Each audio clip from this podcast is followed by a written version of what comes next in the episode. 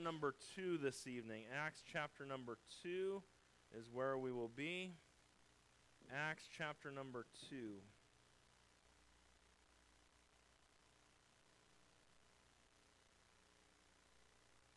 What? There's a lizard in here? There's a little lizard in the church tonight. It's one more in the attendance tonight, so there's so many people in a lizard. So if a lizard's near your foot tonight, have fun with that. How'd the lizard get in here? Who knows? I remember when we lived in the house right here. Do you guys ever get lizards in the house over there? I don't know where they come in. But I remember the first time I thought Caroline, I thought one of the kids had died or something.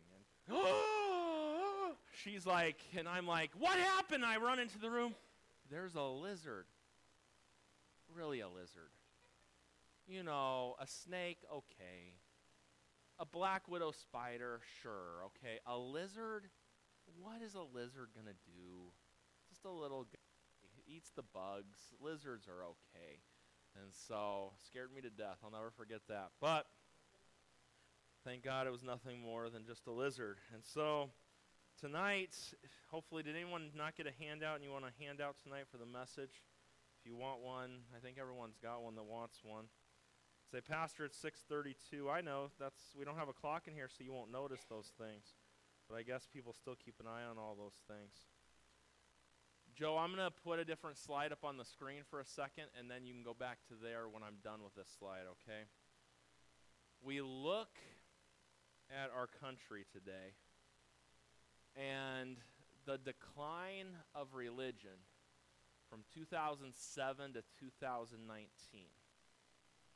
You'll look at the very top, there are five countries where religion has climbed just a little bit. But you'll notice the most drastic shift away from religion. This was a Presbyterian study that was done, even. So that's not even, who knows where you want to call that, where you go deep into it. You look at India, Bulgaria, Moldova, Russia, and New Zealand the only four or major five that grew a little bit in their religion. The most drastic shift away is the United States.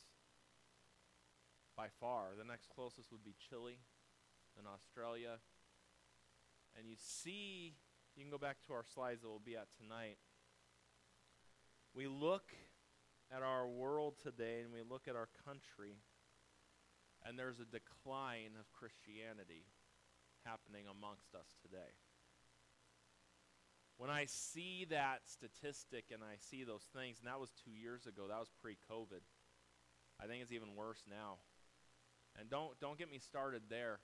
People can claim all day they couldn't go to church and things, but today there were thousands of sanctuaries filled with 75,000 people to worship a football. And churches were called super COVID spreader events, huh? Not 75,000 people hollering and screaming over a pigskin. Just a thought right there. You say, Pastor, do you like football? I do like football. But I've also been in church, and I didn't stop going to church. We look at it, and one of the things that's hard to see as well is that those under the age of 35, they're turning even further away from God today and religion. And so you kind of look around us today and you say, what can we do? How can we do what God's called us to do? In this day and age where everything seems to be on the decline religiously and all of that good stuff. What did the disciples do in their day?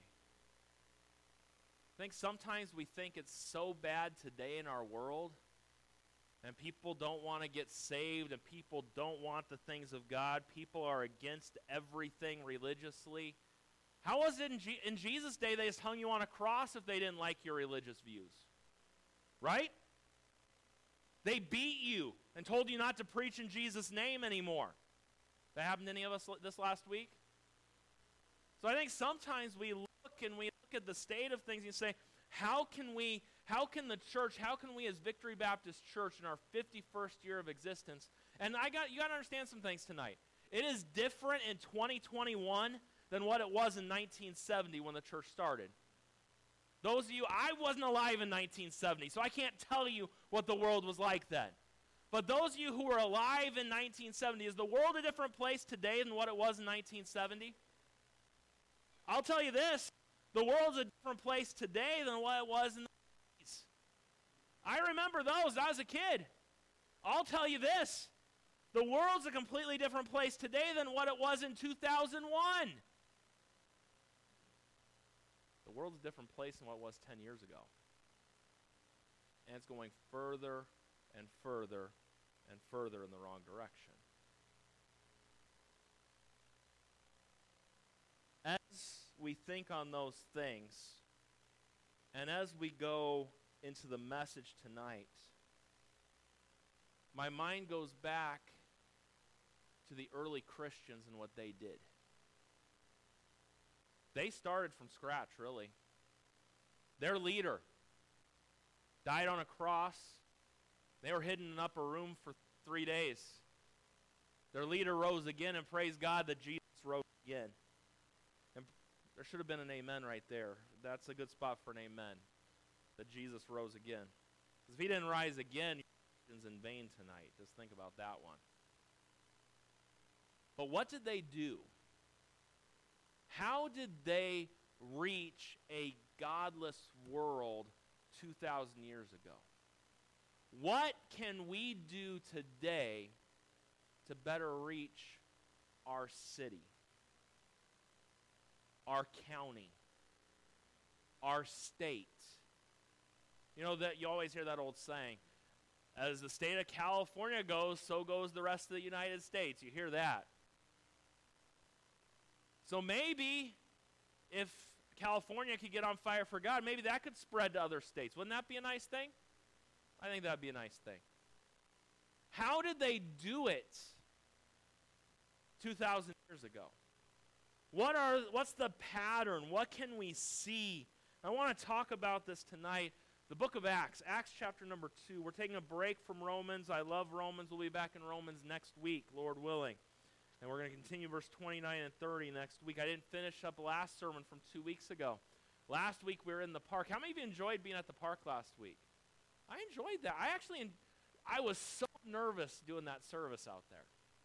Say why? So I got there early, and I'm thankful Victoria and the boys, her and Isaiah, went out there and sat at that table to give us that awning. They sat there for a while. I got there first. And some of those guys that were playing, um, what's that game they were playing there? They were they were throwing the ball against the handball, whatever it's called.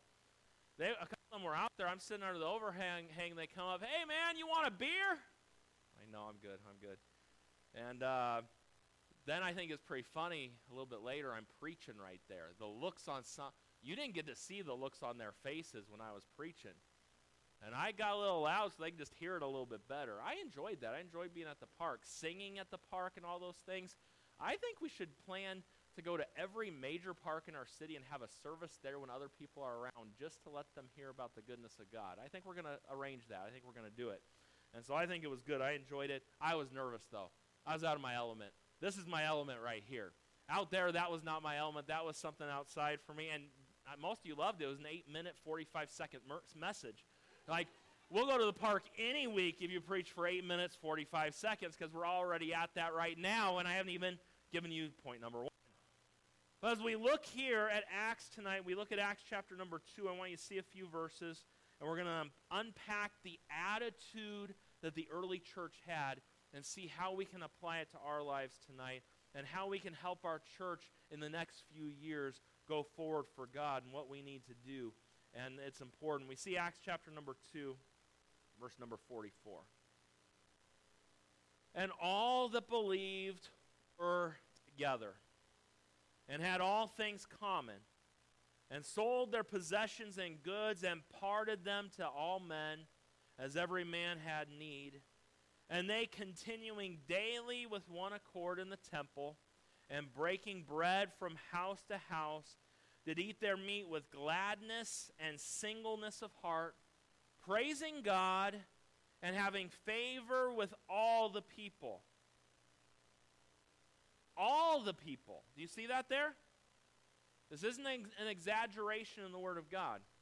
They had favor with all the people. It didn't last very long, but for a moment they did.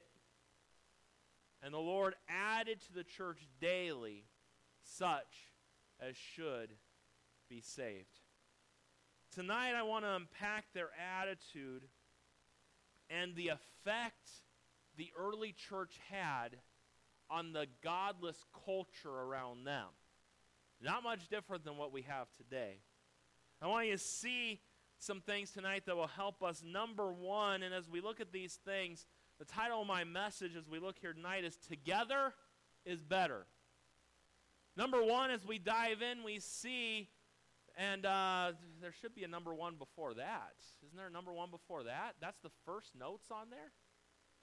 There should be number one, gather together. Is there a gather together? That's not on the screen. So, number one in your outline there, in Roman numeral one, gather together. Don't know what happened with that there, but that's okay. We, we could go back to the days like they did in the Bible. They didn't have screens to write notes down on, right? They didn't even take notes. I don't know what they did. Maybe they etched it in stone. I don't know what they did. But you look at verse 44, it says, And all that believed were together. They were together because every believer knew they belonged to one another and with one another. The phrase there, were together, is in the imperfect tense, meaning they made it a practice of gathering together with God's people. That's what we see. And so it's similar to what Acts 4:32 tells us. And the multitude of them that believed were of one heart and of one soul. Have you ever been tempted? And you can keep this to yourself or you can think don't think it out loud too loud, but you ever been tempted to neglect gathering together with God's people? Sometimes you'll see people that were gathering with God's people and then they get to the point in their life where they no longer gather with God's. And we stop and we think about that. There's one thing I've learned in ministry to this point is if you unplug, you will unravel. You got to stay plugged in. That's why the Bible tells us in Hebrews chapter number 10, verse 24 and 25, and let us consider one another to provoke, and we're supposed to provoke unto love and to good works, not forsaking the assembling of ourselves together, as the man some as some people do forsake the gathering of God's people. That's what they, that's their manner. But we're not supposed to do that. We are supposed to consider. You, this is what you got to realize tonight. You are on an island by yourself. We are to consider one another. How many one another's did Jesus mention in his ministry? We're to love one. We go through a list of them, right? But you got to understand, Christianity is not about self. It's about considering one another. That's why, let me give you a little thought. I'm not going to park here long. Some of you ladies tonight, you're debating should I go, should I not go to the ladies' thing spot of tea? No, not a spot of tea, coffee. coffee. For a coffee break. That's what it is coffee break. Only you would come up with something like that. Coffee break. Pastor, I just don't want to. You're to consider one another to help each other to love and good works. When you came to church this morning or tonight, when you came and ate dinner, I know some people were just thinking, it's tacos. Duh, I'm going to be there. And I know some people skip because it was tacos. I don't know what's wrong with them. I just don't get that one. Tacos, tacos are good. But I didn't come to eat tacos. I came to fellowship. I don't think there's one person, there could be someone in here but I think I made my way around to every single table and talked to everybody that was here tonight. Because that's what church is about. Not me looking at me, but me considering one another and helping provoke not anger frustration. And sometimes that happens with some people, but we will leave that out tonight. But we're supposed to be provoking to do the right things. That's why we gather together. It's not just about you tonight. It's about all those people that you could help minister to. So when you miss, when you're not a part of what God has going on, you got to understand something. You, you got to understand there are two reasons why we neglect gathering with God's people. Be it sometimes with church, and I know sometimes work schedules, things like that. I get that. I'm, and other times, you know, but like, ladies, Friday you're just sitting at home doing nothing Friday night, you should come. I encourage you. I exhort you that you should come. Encourage, yeah. But this is what happens.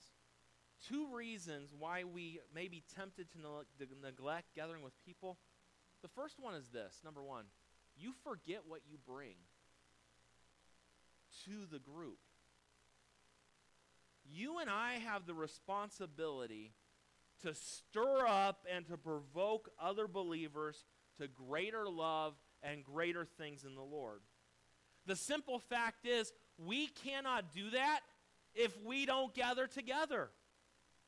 You have a gift to bring. There is something that you bring to the table, that you bring to this body, that someone else cannot bring.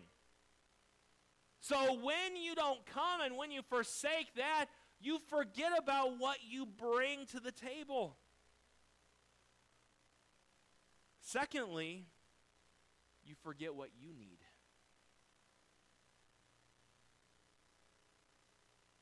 Just as you are gifted to help others, others are gifted to help and encourage you.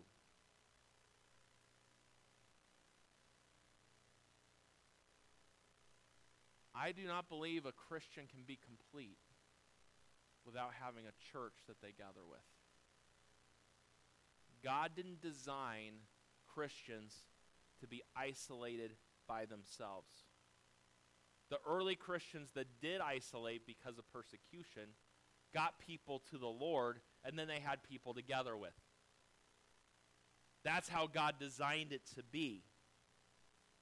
Christians don't you think about this it is so important to be together.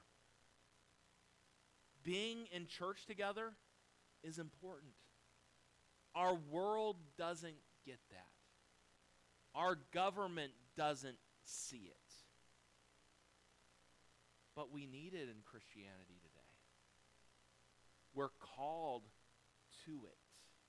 Don't ever forget that. And we talk about being better together, that begins by gathering together. That's where it begins. And in verse 47, let me help you out as well. You see, when the believers gathered together, they didn't just hang out with one another at their house and watch a ball game. I'm not against those things. They praised God and worshiped Him and went house to house and did these things. And as we look at this, I want you to understand something we need to gather together. How are you doing in your commitment to gather together with God's people? When we gather together and we are provoking one another to do what we're supposed to do, it leads to point number two. We go from, do you have point number two? You do have number two. We grow together. You will not grow together till you gather together. That's one of the things that really scares me from Christians the past year and a half. There are a lot of Christians step foot in a church in a year and a half. Yet they will go to a grocery store, yet they go to a restaurant, they'll do all things. And that's sometimes there's sometimes I just gotta get off Facebook and things because I see people that used to come to our church in a year and a half, haven't seen them once, but they can go eat at a restaurant with tons of people everywhere. And my prayer is maybe they just didn't like me anymore. And I don't like myself half the time, anyways. And I pray they're going to a good church somewhere. Because this is the thing you got to gather to grow. We encourage one another and help one another grow. So as we look here at number two, we see this, this thing of grow together.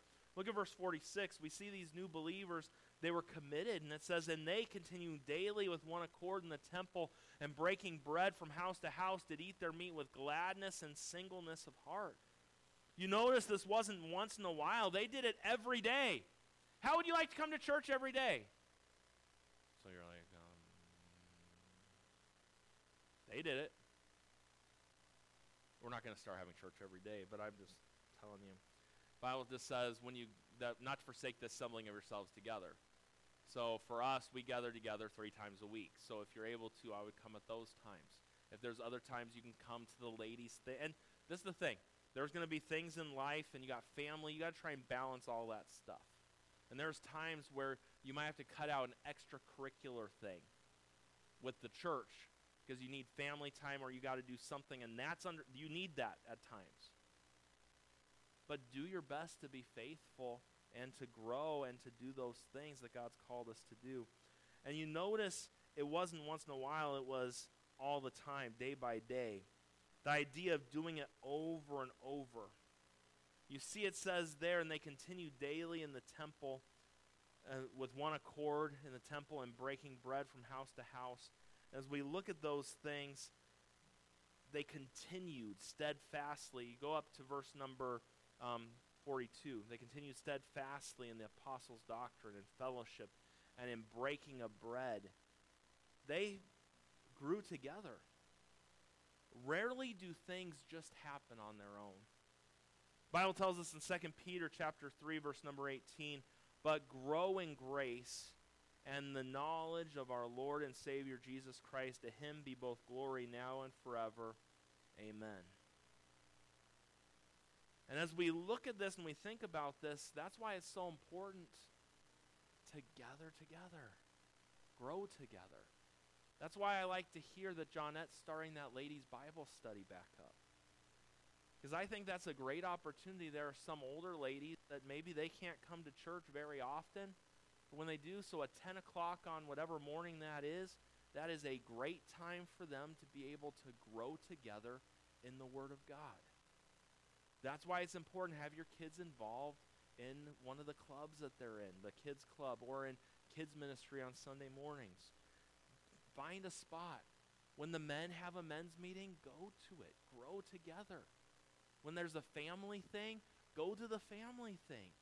They're meant to help grow and to tool things together. This ladies' thing is not just so that we can mark off the calendar and say, the ladies had their thing. No. It's let's take some special time. You don't get it often. Just to talk about lady stuff, their cares and concerns. Hear a different perspective about it. Not hear this voice for an hour, but hear a lady talk to you about that stuff and show you something. That's what it's about. And we're to grow together. And so we look tonight, we're together together.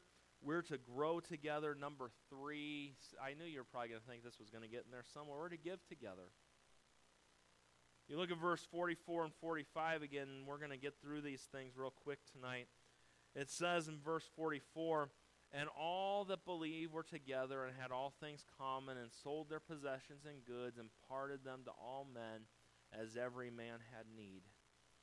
And then, as you look at that, that phrase there where it talks about as every man had need, it's an imperfect. They kept on doing it. To have in common, that's the word related to fellowship. This was not a me church. This was a we church someone in the body has a problem, we help our fellow Christian. This was not socialism or communism, the start of it. There are some people who would try to take these verses and say that that's what it is. It has nothing to do with that. These people freely of themselves gave to help a fellow member of their body. It was not forced upon or anything of that nature. And I could go down a whole road of all of that, and I'm not going to go there tonight. But as we look at this and when we look at these things, you got to uh, understand something. This was not, and when we look at this, these people still own their homes. We could go through a lot of things here to look at all these different things. But what I want you to notice is they cared enough about others that they are willing to give and to help. A practical thought tonight as we round to the finish line tonight. A lot of times when we talk about things, we talk about it as mine. That's my house. Do you know a good way to live would be to say, that's God's house. That's my money. It's God's money. It's my car. No, it's God's car. He owns it all. And it's a good day in the life of the believer when we get to realize the fact that it all belongs to Him. Hey, these are not my eyes to look at what I want to look at with these eyes. These are His eyes. So there's things these eyes shouldn't do. These hands are not my hands to do as I please with. They're God's hands to do things to bring honor and glory to Him. That's a powerful way to learn to live. And when we look here and we see that these people they gave and did these things, I um I read the story about these hunters in Africa and how they used to catch monkeys with a simple effective trap. So this is what they would do. They would take a hollowed out gourd and drill a hole in it just large enough to put an orange inside. The gourd was then attached securely to the tree trunk. When a monkey reached inside to get the orange, he couldn't get it out of the hole. The monkey had to make a choice. He could let go of the orange and pull his hand out and be free, or hold on to the orange and be captured. Many people today are holding on to things that have them trapped, like the monkey with the orange. And here's the principle what you own owns you. Will you let go of the thing that's trapping you? When I look at this passage and I see these people and the things that they do, I just want to give you a few thoughts about giving, and then we'll move on to our last point tonight. But the Bible tells in 2 Corinthians 9, verse number 7, But this I say, he that soweth, or it says, according, every man according as he hath purposed in his heart, so let him give, not grudgingly, nor of necessity, for God loveth a cheerful giver.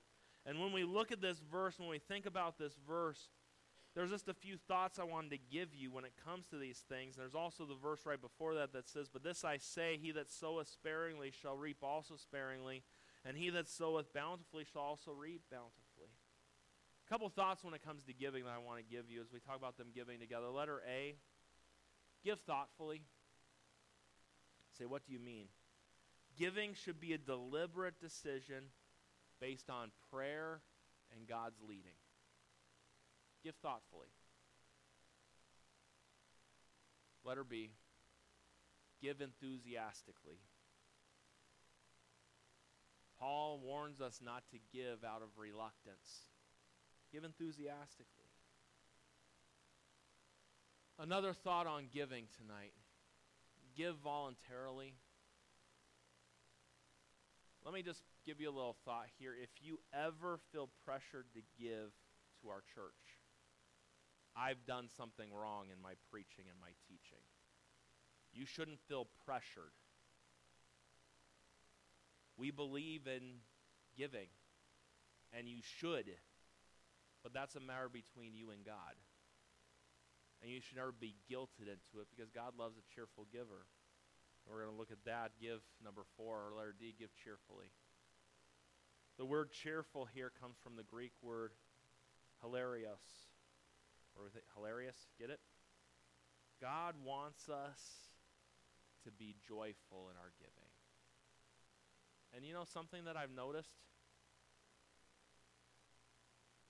Some of the most joyful Christians I know are the givers. I think it just goes hand in hand. I really do. Give cheerfully. We should give. We should give our tithes and offerings to the Lord, each and every one of us. The pastor, anyone else in the room, you should be giving your tithes and offerings to the Lord. And if you're not, you need to talk to God and get right with Him and apologize to Him on that one. I think He sets the bar, sets the standard. You say, well, Pastor, the tithe is never mentioned in the New Testament. Okay, then let's talk about grace giving. I think that goes even above and beyond the tithe. When's the last time you gave so a missionary could get the gospel somewhere? You had your Starbucks today, didn't you? That's five bucks for a coffee you could have given to a missionary. You say, Pastor, why would you mention Starbucks? Because I give them every once in a while too. I was preaching myself right there. I wasn't preaching at you. If you felt convicted, that's the Holy Spirit working on you. That's not my problem tonight. But we need, we need to give. We need to give to missionaries. We need to help one another when there's moments when we can. And that's where the prayer and looking into it. But we see the early church, how did they do the work of God? Gathered together, they grew together, they gave together, and then they go, number four, together. The last part of verse 47 says, Now having favor with all the people the Lord, add daily to the church such as should be saved. The word favor means grace, gratitude, and pleasure. You notice it's all the people found these first followers of Christ to be favorable. It reminds me of what it says about Jesus as Jesus grew in wisdom, increased in wisdom and stature and in favor with God and man. And when we look and we think about that phrase, it just that in favor, meaning that the followers were looked at favorably. At least in the beginning. It didn't take long for the persecution to come. But when I say go together, what do I mean? You're going to hear a lot of this over this next year. There is one area that God is just ripping me to shreds that our church is lacking in because of COVID to this point, and it's done. If God works on my heart, it's going to change. You say, well, maybe God's just working on your heart. Then I will do it myself. But I don't believe it's a Brian thing. I believe it's a God thing and an important thing for the church. We have got to do a better job of going out and reaching the lost in our community. And you're going to hear a lot about that till you're sick of hearing it or until you do something about it. I believe that God puts his pastors in a church for a reason. I believe that I thank God for his calling. There's nothing there's nothing more special about me than any person sitting in this room. I'm thankful for God's calling and I'm grateful for his call. But I believe that God puts a pastor in a church to help guide that church to do what he wants done in that church. And you cannot tell me that it is not God's will for us to reach this community. How many churches go out and reach this community around us? There's not that many. There are some that do, and I thank God for them. But we need to be a better witness. We need to go. It begins with gathering together, growing together, giving together, and then we go together and get the gospel to those around us. I want to encourage you tonight as I close out tonight to reach out to those around you. Hey, you got neighbors that live right around you. Do they know you're a Christian? Say, well, if I preach the gospel to them, they're not going to listen to me. So bake them some cookies and give them a gospel tract. Start there. Have a little barbecue in your neighborhood and invite any of your neighbors to come to sit out on the grass and just tell them about Jesus a little bit. We're going to have our fall festival coming up. It's going to be the biggest one we've had yet. Middle of October. Why? To get the gospel out. We have an outreach near Thanksgiving coming up. What is it for? To get the gospel out. We need to go. We need to tell others about what Christ has done. If a church isn't doing those things, is a church doing what God's called a church to do? God's called the church to be a witness. And if we're being honest, it's one of the areas we fail in right now. But it's not going to stay that way. And if it means me by myself, then it's going to be me by myself. We got to witness and tell others about the Lord. We got one life to live. Every day that passes is one day less. As we look at the Word of God, I read the end there. It says, Praising God and having favor with all the people, the Lord added daily to the church such as should be saved. That's what I want for our church over this next year. Just those couple things. That we're praising God. That we're getting the word out. And the Lord's adding to the church who should be saved. We don't win anybody. He does. They, you see that right there. They just went. The Lord added to the church. Hey, if we go and no one comes to church or gets added to the church through it, that's not what it's about. It's about us sowing the seed and being obedient to God and His Word. But you say, what can we do in this godless society? What the early church did gather together consider one another, and encourage one another to do the work of God. As we gather together, grow together. And I hope that you're growing. You know, it encouraged my heart to hear Mark talk about the growth in their life. In all honesty, let's just throw this out there. If I wasn't in a church where I was growing spiritually, I would go find a new church to grow spiritually. I don't care if I thought the pastor was a nice guy and I might like the church and the pastor's wife could be the greatest person in the whole world. If I'm not spiritually being fed and growing, that's not the church I should be in. That's truth right there. You need to be where you're being fed and where you grow. That's important. And as you grow, you give together. Some of you are really not even part of the team because you've never given anything. You've never given of your time to God. You never have given nothing. Why don't you join the team? And when you give of yourself, it makes it a little easier to go in to tell everybody about the Lord. There's an order to all of it. You gather, you grow, you give, and you go. The four G's. Forget the four G's. I know it's 5G network nowadays, but I gave you the 4G. We're a little old school still around here. We're a little old fashioned in that. Father, we thank you for tonight, and we thank you for your word, and we thank you for what you've done in our lives. Thank you for all.